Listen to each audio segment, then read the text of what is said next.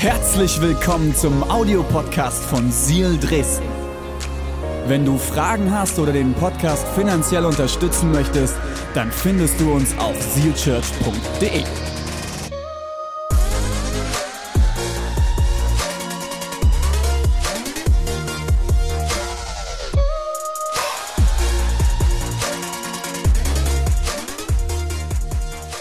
Rund 600 Leute haben sich insgesamt angemeldet oder sind Teil von unseren Gruppen. Ist das genial? Ich finde das unglaublich. Ich habe mir, wir tracken immer die Zahlen bei uns in der Kirche. Warum? Weil hinter jeder Zahl steht eine Person und hinter jeder Person steht eine Geschichte und jede Geschichte ist wichtig.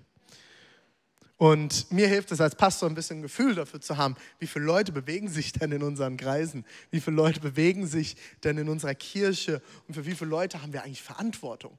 Und es sind rund 600 Leute.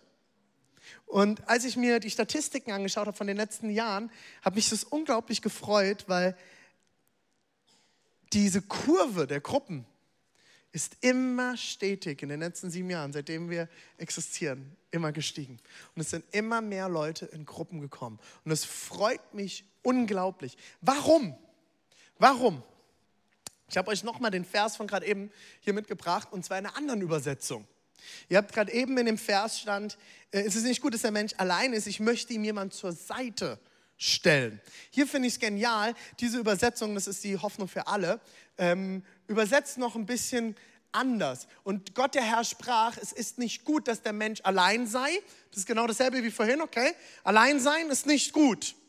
Ich will ihm eine Hilfe machen, schaffen, zur Seite stellen, die ihm entspricht.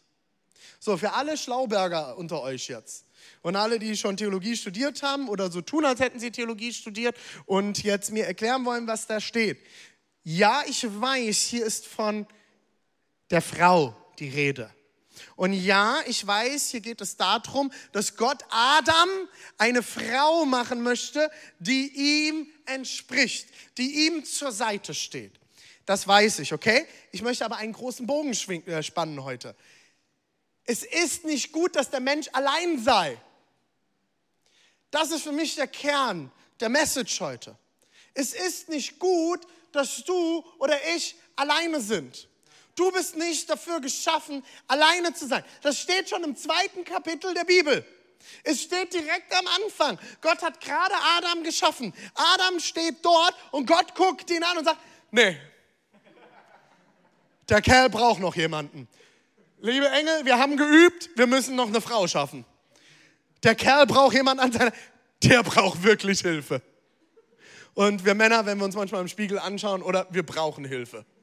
Und alle Ehefrauen nicken. Ja, ihr braucht wirklich Hilfe. Und Gott schuf ihm einen, einen Menschen, eine Person, eine weitere Person, die ihm entspricht und an seiner Seite stehen soll. Es ist nicht gut, dass der Mensch alleine sei. Wir alle brauchen Hilfe, oder? Drei Leute brauchen Hilfe, der Rest überlegt noch. Wir alle brauchen Hilfe, oder? Du brauchst Hilfe. Das ist jetzt ganz, ganz wichtig für diese Message. Du brauchst Hilfe. Auch du, Eduard, brauchst Hilfe von deinen Eltern. Und der Papa Freddy braucht auch Hilfe. Und ganz besonders der Steve. Und noch viel, viel wichtiger, ich. Ich brauche Hilfe. Und ich glaube, es ist eine der wichtigsten Erkenntnisse im Leben, die wir hoffentlich alle irgendwann mal bekommen. Und für alle Ehepaare. Es ist die wichtigste Erkenntnis für eure Ehe.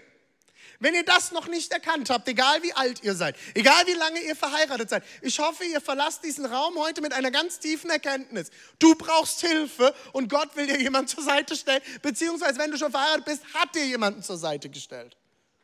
Aber über die Ehe hinaus und alle, die schon länger verheiratet sind, wissen, die eine Person wird nicht alles helfen können. Deswegen brauchst du Menschen in deinem Leben, die dir eine Hilfe sind. Du brauchst ein Supportsystem in deinem Leben von Menschen, die mit dir unterwegs sind. Und deswegen habe ich die Predigt heute überschrieben mit Freundschaft entsteht in Kreisen. Ich bin zutiefst davon überzeugt und deswegen bauen wir unsere Kirche, wie wir sie bauen, dass wir in dieser großen Kirche an allen Standorten viele kleine Kreise brauchen. Viele kleine Gruppen von Menschen, die Freundschaft miteinander leben, die Hoffnung miteinander erleben. Das war eine der Predigten der letzten Wochen. Die Beziehung miteinander erleben die Wachstum miteinander erleben. Das sind alles die Punkte der letzten Wochen und ich wünsche mir für dich, Egal wie alt du bist, egal wie lange du mit Gott unterwegs bist, spielt keine Rolle, wenn du ganz am Anfang bist, ihn noch nicht mal kennst oder du schon seit Jahrzehnten mit Gott unterwegs bist und wahrscheinlich viel, viel mehr Bibelverse auswendig kannst wie ich, viel, viel mehr Lieder noch kennst als ich und schon so viel mit Gott erlebt hast. Du brauchst einen Kreis von Menschen, mit denen du Freundschaft lebst, die ein Supportsystem für dich sind. Du bist nicht geschaffen, um das Leben alleine zu beschreiten. Du bist nicht geschaffen, um das Leben alleine zu beschreiten. Keiner ist geschaffen, um alleine zu sein. Wir leben in einer Zeit, in der wir so connected sind wie noch nie zuvor. Es gibt so ein paar Geräte, einige halten sie gerade in ihrer Hand, weil sie ganz brav Notizen machen, sehr vorbildlich. Wir sind mit diesen Geräten vernetzt wie nie zuvor, oder? Ich finde es so faszinierend, wenn ich meine Großeltern betrachte. Ähm, die haben einen technischen Wandel erlebt, der seinesgleichen sucht. Meine Großeltern hatten, als sie angefangen haben, den Bauernhof von meinem Urgroßvater zu übernehmen, hatten sie nicht mal fließend Wasser richtig im Haus.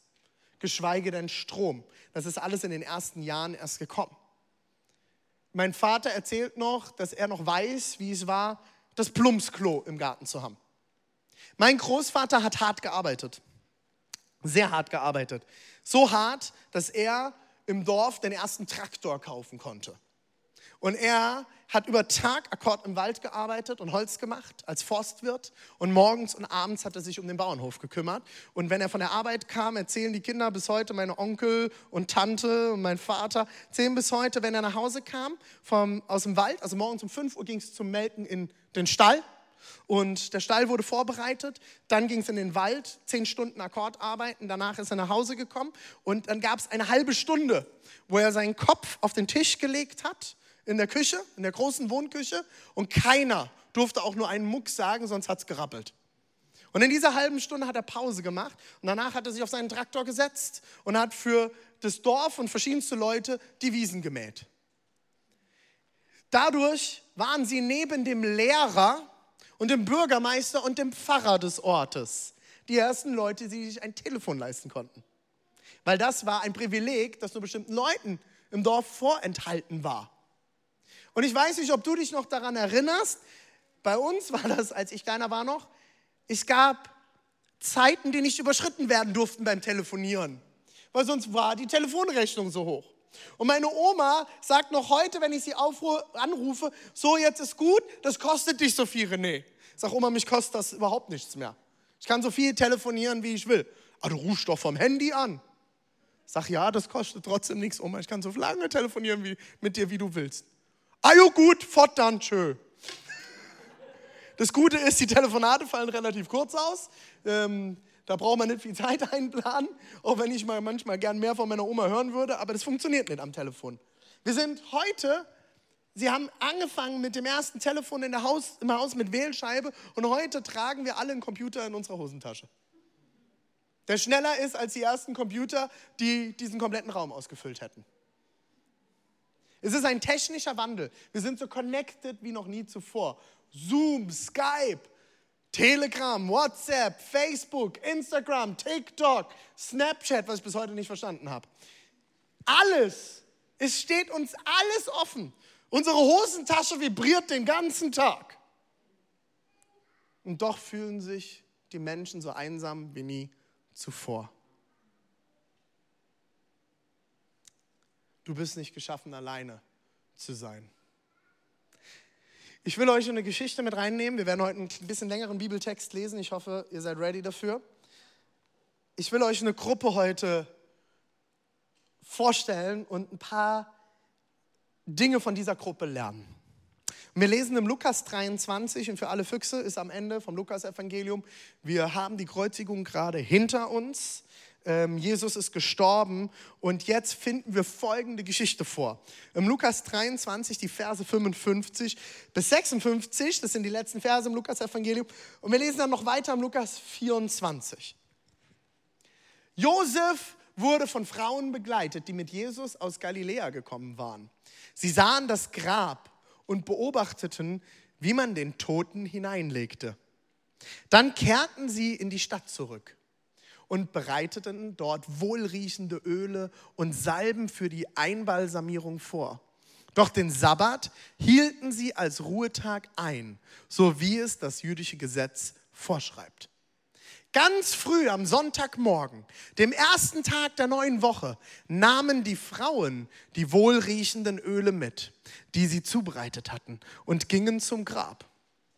Dort angekommen, sahen sie, dass der Stein, mit dem man es verschlossen hatte, zur Seite gerollt war. Als sie die Grabkammer betraten, fanden sie den Leichnam von Jesus dem Herrn nicht. Verwundert überlegten sie, was, was das alles zu bedeuten hatte. Plötzlich traten zwei Männer in glänzenden weißen Kleidern zu ihnen. Die Frauen erschraken und wagten nicht, die beiden anzusehen. Warum sucht ihr den Lebenden bei den Toten? fragten die Männer. Er ist nicht mehr hier, er ist auferstanden. Das ist der Moment, wo ihr jubeln solltet. Deswegen habe ich geguckt üben wir nochmal. Ich probiere das nochmal.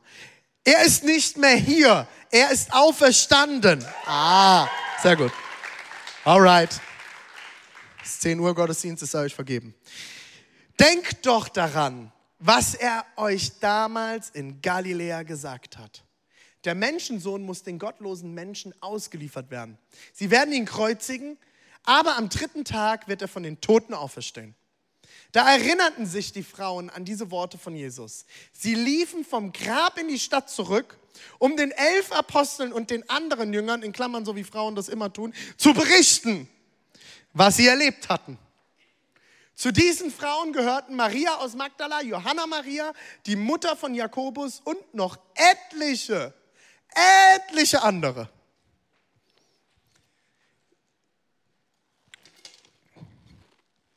Frauen haben uns Männer eine Sache oft voraus. Und das ist, dass sie oft in Gruppen auftreten. Ich erinnere mich in der Gemeinde, wo ich zum Glauben gekommen bin, hatten Frauen nicht die Erlaubnis, Älteste, also Leiter in der Gemeinde zu werden oder Leiterin, beziehungsweise durften sie nicht predigen. Und es war aber klar in dieser Gemeinde, wenn du etwas willst, geh zu den Frauen der Ältesten. Der Mann ist zwar der Kopf, die Frau der Hals, aber der Kopf bewegt sich dorthin, wo der Hals sich hinbewegt, oder? Und wenn du was willst, geh am besten zu mehreren Frauen der Ältesten. Sie werden sich im Gebet zusammenschließen und dafür sorgen, dass sich in der Gemeinde das verändert, was du willst, wenn du die Frauen gewinnst. Die Frauen. Ich finde es interessant, wir finden im Neuen Testament um Jesus herum immer wieder so wie so Traubengruppen von Frauen. Ich frage mich an dieser Stelle, wo waren die Männer? Wo waren die Männer? Wo war Johannes? Wo war Matthäus? Wo war denn Lukas der Arzt? Der hätte doch perfekt die Einbalsamierung mit bewachen können, beobachten können. Aus Apostelgeschichte wissen wir, dass sie Angst hatten. Wir wissen, dass sie Angst hatten. Wir wissen von Petrus, der Jesus noch verleugnet hat am Schluss, weil sie Angst hatten. Die Frauen haben sich zusammengetan. Habt ihr mal Frauen in Krisen beobachtet? Wenn Krisen kommen, tun sich Frauen zusammen. Und sie bewältigen Krisen sehr oft gemeinsam. Männer dagegen. Männer Männer sind Männer. Und Männer brauchen niemanden. Und Männer schaffen alles alleine. Last man standing. Ich schaffe das. Ich bin stark. Mir braucht keiner was zu sagen und mir wird keiner was vormachen. Wir wollen mit fünf Männern nach Dresden fahren? Natürlich fahren wir mit fünf Autos. Warum? Männer brauchen Platz. Männer wollen in ihrem Auto sitzen und Männer haben Angst davor, berührt zu werden von anderen. Wir fahren getrennt zur Männerkonferenz, weil wir machen keine Frauen-Events, wir machen Konferenzen. Und es gibt sogar psychologische Studien, wenn du eine Frauenveranstaltung machen möchtest. Nimm einen Raum, wo 300 Frauen reinpassen und pack 500 rein und Frauen fühlen sich wohl. Wenn du eine Männerveranstaltung machen willst, das ist wirklich, das ist psychologisch nachgewiesen. Wenn du eine Männerveranstaltung machen willst, nimm einen Raum, wo 500 reinpassen und pack 250 rein. Und die Männer fühlen sich wohl, weil Männer brauchen Platz zum Holzhacken, zum Grillen, oder? Zum Baggerfahren. Und für alle, die jetzt sagen, oh René, jetzt packst du die Stereotypen aus. Sorry, meine lieben Freunde. Mein Sohn mit zwei Jahren hat alle Bagger gesehen in dieser Stadt, die es gibt. Alle Bagger. Und ich hasse Bagger. Ich habe nichts für Bagger übrig. Ich habe ihm nicht gesagt, guck mal, Luan, da ist ein Bagger. Seit meinem Sohn sehe ich alle Bagger in dieser Stadt. Ich habe alle Krane gesehen, ich habe alle Bagger gesehen, ich habe alle LKWs gesehen, Traktoren sehe ich von weitem. Mein Sohn sieht sie. Meine Tochter sieht andere Dinge. Und ich sage nicht, dass das immer so sein muss. Aber leider ist an vielen Stereotypen etwas dran. So, jetzt weiß ich, jetzt könnte man hier ganz viele soziologische Studien aufmachen, wo das herkommt. Darum geht es nicht. Ich finde es interessant, dass Frauen oft die Tendenz eher als Männer dazu haben, Gemeinschaft zu suchen. Und liebe Männer, ich möchte, dass wir uns heute etwas von diesen Frauen abschauen. Und dass wir mal hinschauen, was diese Frauen hier getan haben und was hier passiert ist. Weil alle, ob Mann oder Frau oder wie auch immer du dich definierst, Du brauchst ein Supportsystem von Leuten um dich herum. Mit wem teilst du dein Leben?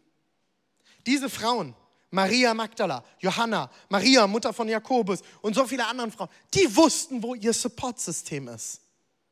Wer geht mit dir oder gehst du immer noch alleine? Immer wieder sagen mir Leute, René, ich will keine Freunde. Ich will keine Gruppe. Ich will nicht mehr verletzt werden. Freundschaft ist nicht immer leicht, oder?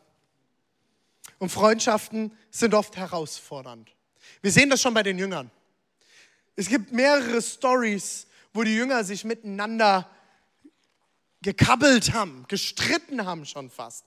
Wer ist der Größte unter uns? Wen hat Jesus mehr lieb? Wer spricht vielleicht die besten und heiligsten Gebete? Wer hat wie viele Fische mitgebracht und wie viele Brote? Steht jetzt nicht in der Geschichte, aber ich kann mir das vorstellen. Weil wenn so eine Gruppe von Leuten unterwegs ist, da reibt es sich. Und die sind Tag und Nacht mit Jesus unterwegs gewesen.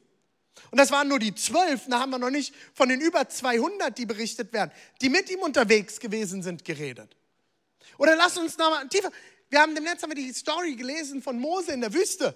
Der ist mit Tausenden von Leuten unterwegs gewesen. Und es gibt eine Story, da sitzt Mose den ganzen Tag dort und sein Schwiegervater kommt vorbei und er spricht Recht. Und Leute kommen und bringen ihre Konflikte und Mose sagt, wie sie jetzt damit umgehen sollen. Es entsteht Reiberei. Es entsteht Reibung, wenn Menschen miteinander unterwegs sind. Das habe ich letzte Woche auch. Eisen schleift Eisen. Wenn du nicht wachsen willst, dann bleib allein. Aber dann wirst du komisch werden. Kennt ihr diese Simpsons-Fans hier? Simpson? Leute, die Simpsons geguckt haben? Ey, nee, alles. Eine Person bekennt sich zu mir. Okay, andere, anderen nicht. Ich liebe Simpsons, okay? Ich bin mit Simpsons aufgewachsen. Ich war immer bei meinen Cousins zur richtigen Uhrzeit, um Simpsons zu schauen, weil meine Mama hat es mir nicht erlaubt. Aber ich habe es immer bei meinen älteren Cousins geguckt. Und es gibt die, die Old Cat Lady, diese Katzenfrau. Kennt ihr die? Die lebt in einem Haus und hat ungefähr 78 Katzen im Haus. Und die ist komplett alleine und die wirft auch mit Katzen und die ist total gestört. Warum? Ich habe mich lange gefragt, warum ist diese Frau so gestört? Die ist ja nicht wegen den Katzen gestört. Die ist alleine. Die ist alleine. Menschen, die alleine sind, werden komisch. Die werden merkwürdig, weil sie niemanden haben, mit dem sie sich reiben. Niemanden haben, der mit ihnen Leben teilt. Sie sind nur auf sich fokussiert. Freundschaften sind nicht immer leicht. Beziehungen sind schwierig. Freundschaften gehen nicht ohne Verletzung einher. Warum? Weil wir unser Herz öffnen müssen. Um eine wahre Freundschaft zu leben, öffnet man sein Herz. Man teilt von sich, wie es einem geht. Und für alle, die Verletzungen in Kirche erlebt haben, ich weiß genau, wie es sich anfühlt. Und ich weiß, es sind heute viele Leute an allen Standorten. Du hast Verletzungen in Kirche erlebt. Du bist in einer kleinen Gruppe gewesen und wurdest ausgenutzt. Du hast extrem viel gegeben und nie etwas zurückbekommen. Du wurdest manipuliert. Seelsorge, Geheimnisse wurden ausgenutzt und ausgeplappert. Du hast nicht gereicht. Du hast nicht reingepasst. Du warst nicht perfekt genug. Vielleicht warst du der Sohn des Pastors und an dich wurde immer ein Level gelegt, das an niemand anderen in der Gemeinde gelegt wurde. Oder die Tochter. Und du hast mitgekriegt, wie deine Eltern gekämpft haben und gekämpft haben und alles gegeben haben. Und du standst nebendran als Kind und hast geweint, weil du gesehen hast, wie deine, wie deine Eltern missbraucht und ausgenutzt wurden. Auch das ist Teil von Kirche. Warum tut es oft in Kirche so sehr weh? Weil wir uns öffnen. Weil wir unser Herz öffnen. Ich will dich heute ermutigen. Freundschaften sind manchmal chaotisch und nicht leicht. Aber du brauchst Freunde. Wir alle brauchen Freunde. Vielleicht bist du schon so enttäuscht, dass du aufgegeben hast.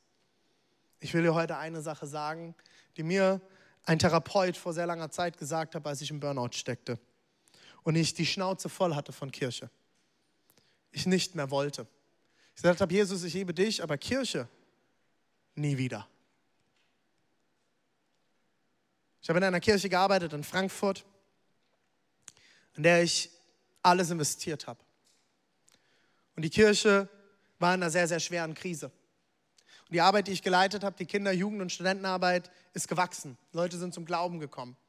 Und Leute aus der Gemeinde, auch die Ältesten der Gemeinde, haben angefangen, mich anzugreifen, wie ich in so einer Krise Menschen zu Jesus führen kann. Und ich habe gekämpft und es war schwer. Und Leute, die ich geliebt habe, mit denen ich lange unterwegs war, sind gegen mich gegangen. Die Gemeinde existiert heute nicht mehr. Aber ich existiere noch.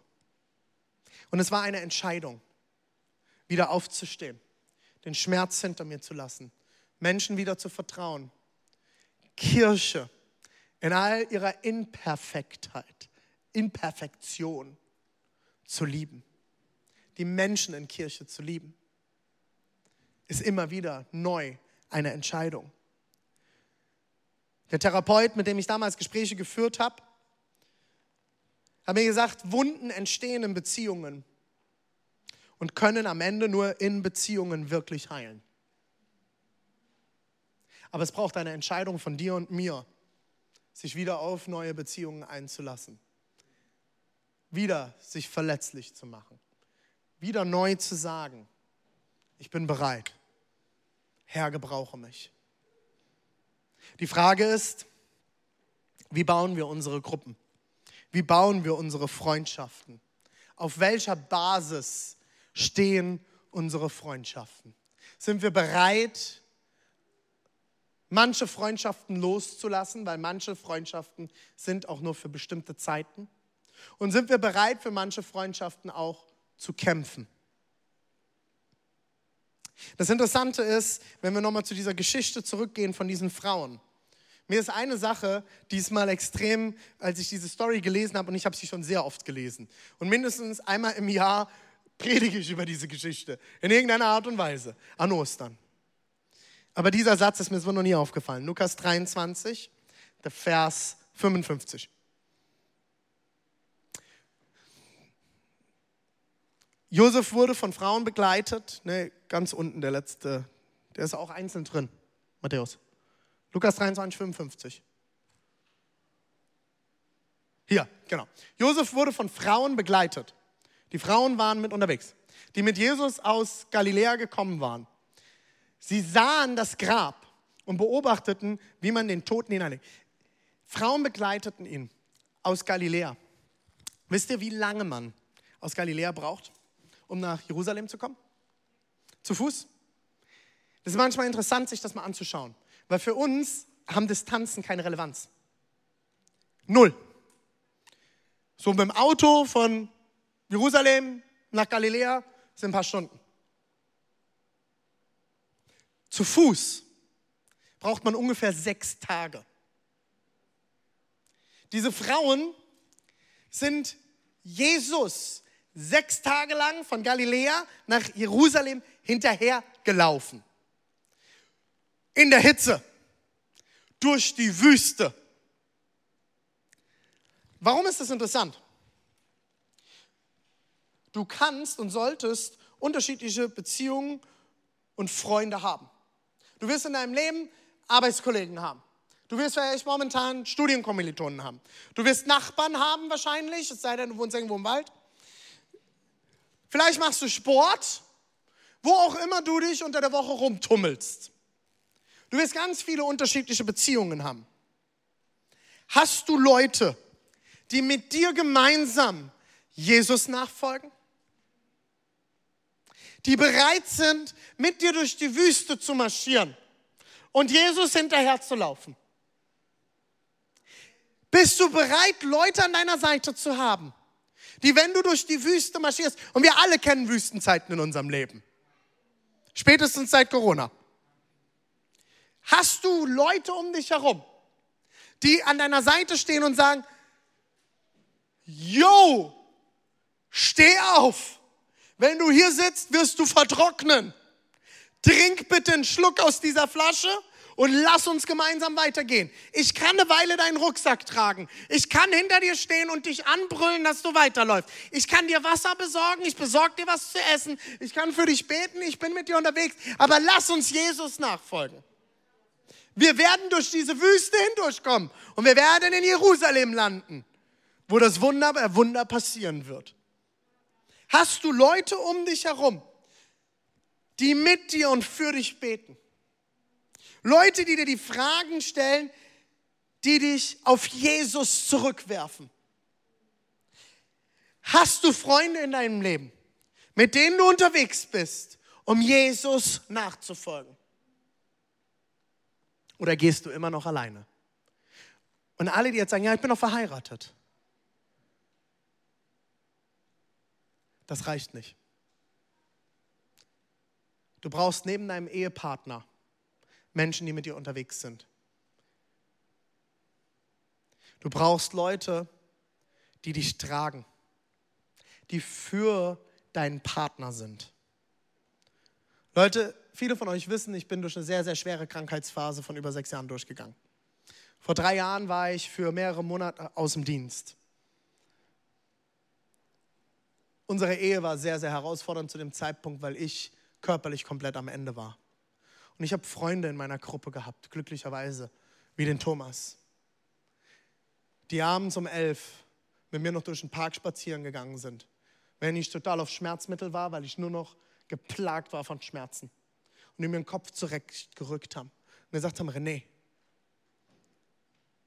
ich stehe an deiner Seite und werde nicht von dieser Seite weichen, bis du für diese Ehe wieder kämpfst. Auch wenn du keine Kraft mehr hast, ich stehe dir zur Seite. Ich bete für dich. Dieser Freund hat monatelang, und ich habe das in einer anderen Predigt schon mal erwähnt, eine Whiskyflasche nicht geöffnet. Er sagte, ich werde diese Whiskyflasche erst öffnen, wenn ich sie mit dir trinken kann, René. Und du so gesund bist, dass du sie wieder mit mir trinken kannst. Das sind die Freunde, die du in deinem Leben brauchst.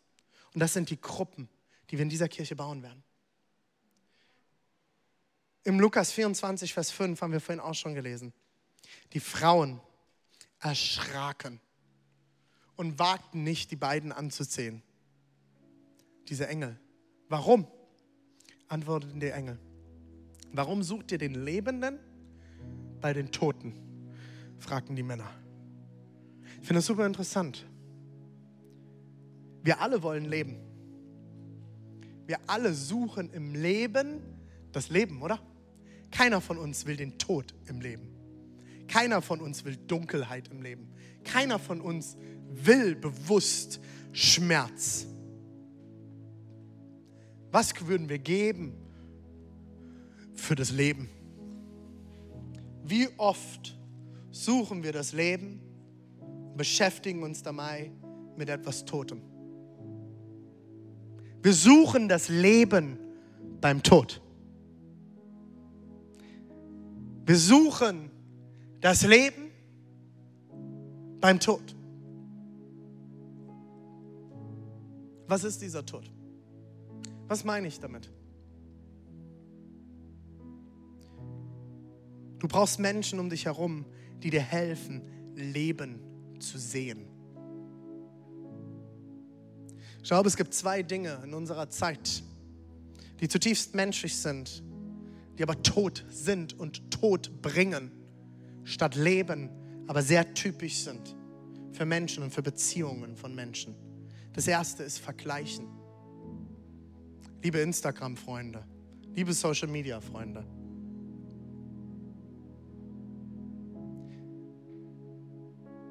Wir vergleichen uns den ganzen Tag.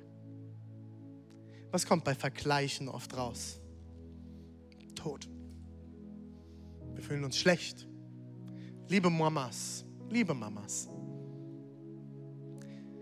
Es ist kein Problem, wenn dein Kind vier Monate später laufen lernt als dein Nachbarskind. Am Ende haben sie alle laufen gelernt. Unsere Kinder haben sehr spät laufen gelernt. Ich weiß nicht, woher das herkommt, aber sie haben sehr früh reden gelernt. Die haben schon sehr früh gelabert wie ein Wasserfall. Lea fängt jetzt an zu brabbeln. Sagt jetzt Papa, den ganzen Tag. Noch ein Kind, mehr sagt meine, Mutter, meine Frau, das Mama sagt. Puh. Die haben früh gelernt zu reden. Andere Kinder brauchen länger. Liebe Mütter, hört auf, euch zu vergleichen. Es wird euch rein gar nichts bringen. Habt Frauen in eurem Leben, die euch anfeuern, auf das zu tun, auf das zu schauen, was Jesus in euch hineingelegt hat.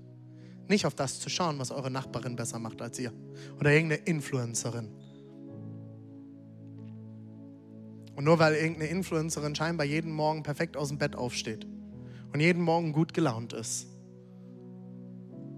musst du das nicht sein. Hab Leute, die mit dir kämpfen, dass du die Freude Gottes in deinem Leben siehst.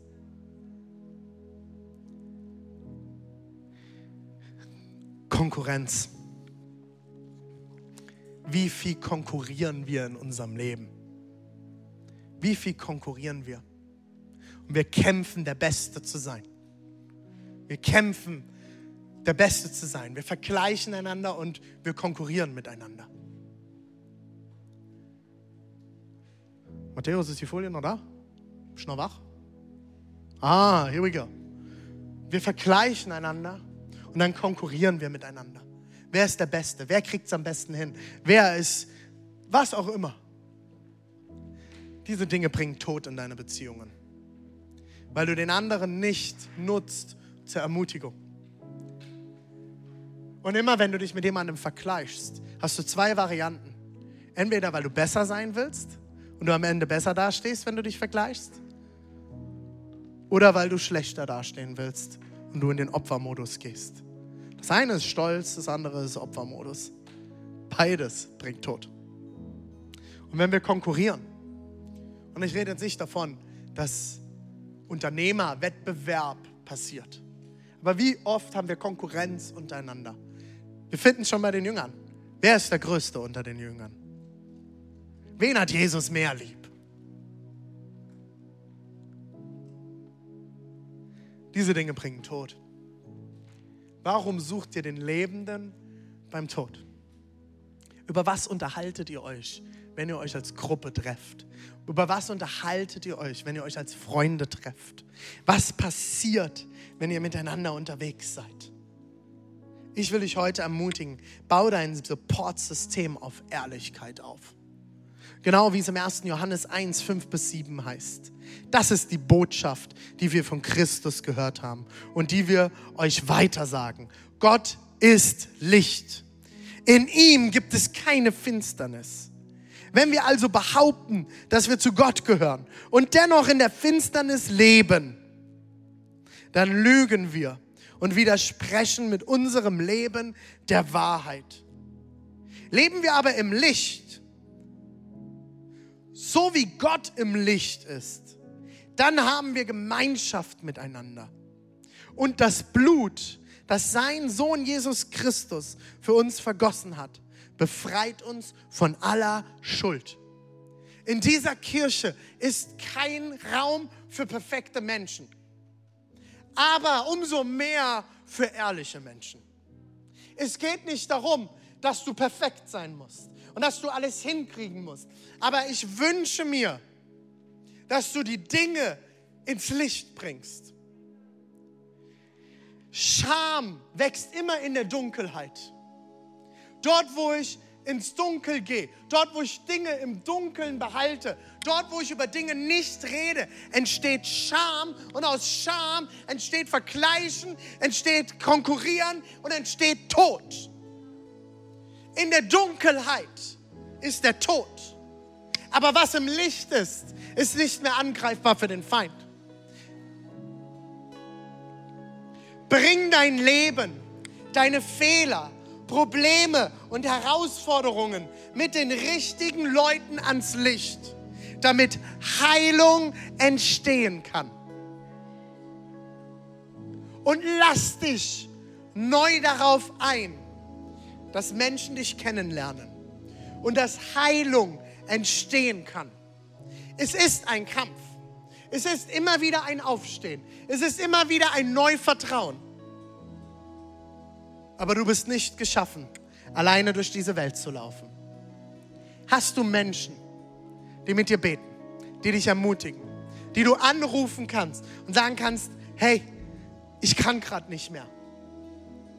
Und texten sie sich dann, dich dann zu oder beten sie mit dir? Ermutigen sie dich oder bombardieren sie dich sinnlos mit Bibelversen? Es gibt manchen Moment, wo es auch einfach dran ist, zuzuhören, zu schweigen, die Hand des anderen zu halten, eine Schulter bereitzustellen und mal nichts zu sagen. Hast du solche Leute um dich herum? Oder gehst du immer noch allein?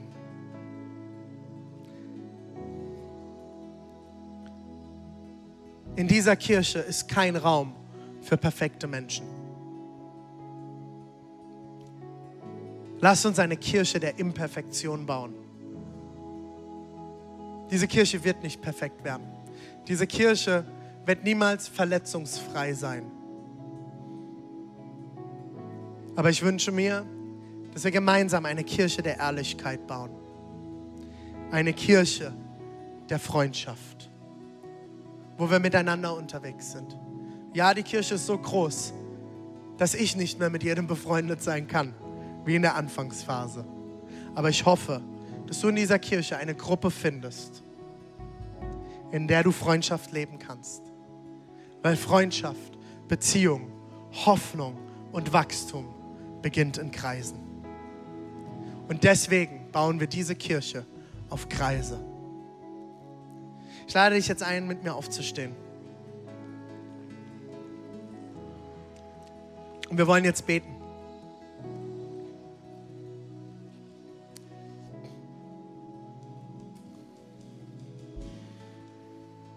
Ich möchte mit euch beten. An allen Standorten, egal wo du gerade bist.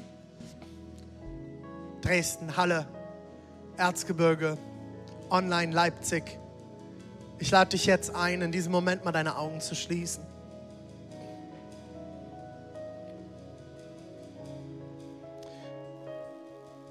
Jesus, ich bete heute für alle Verletzten, Verwundeten, Leute, die sich teilweise am Wegesrand zurückgelassen fühlen.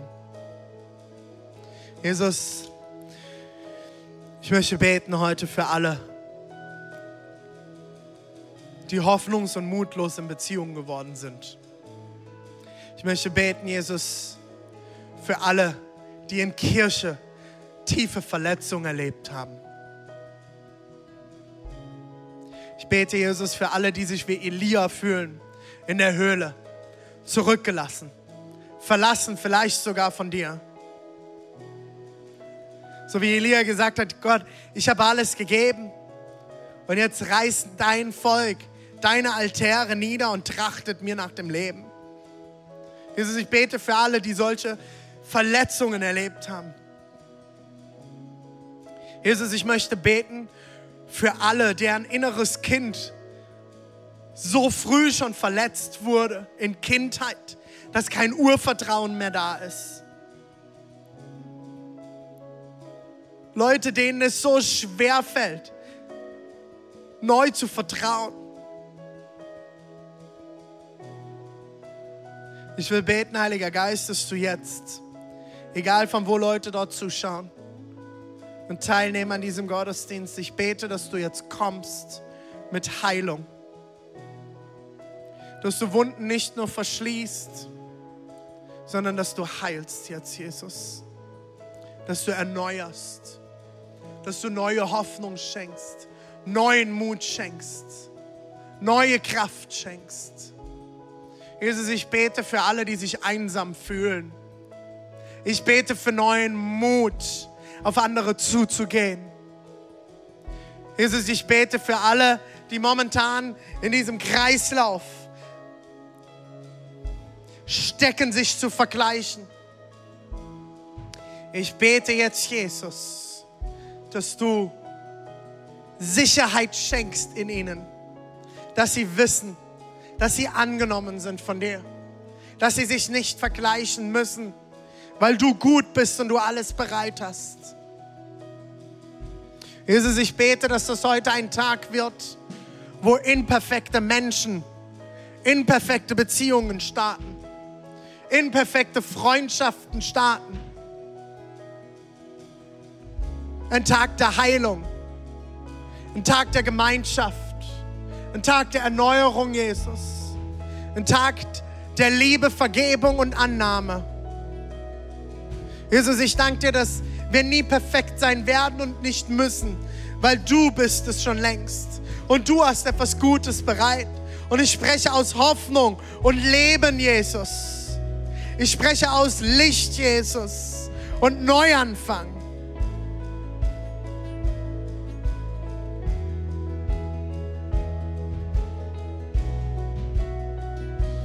Neuanfang, Jesus. Neuanfang.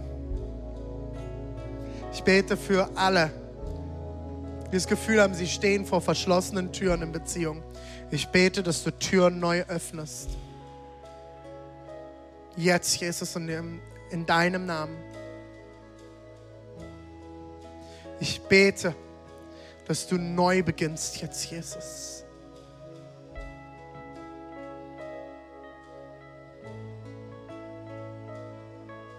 Amen. Amen. Wir werden jetzt nochmal in den Lobpreis gehen. Und Dresden, wir lieben euch, wir verabschieden euch an dieser Stelle. Und ich lade euch aber an allen Standorten, überall, wo wir jetzt sind, lade ich euch jetzt ein. Lasst uns in dieses Lied jetzt reingehen. Bring dein Herz neu vor Gott. Richte dich neu aus. Und wenn du verletzt bist, dann ist das jetzt der Moment, wo du Gott dein Herz hinhalten kannst dann mach deine Augen zu. Lass dein Nachbar Nachbar sein. Lass die Leute um dich herum Leute sein. Komm du jetzt vor deinen Gott. Gott hat etwas Neues bereit. Er hat etwas Neues vorbereitet. Da ist Hoffnung. Da ist Liebe. Da ist Nähe. Auch für alle, die seit Jahren nach Partnern sich ausstrecken. Du kämpfst mit Alleinsein als Single. Streck dich jetzt aus. Gib ihm dein Herz. Gott hat etwas Neues bereit.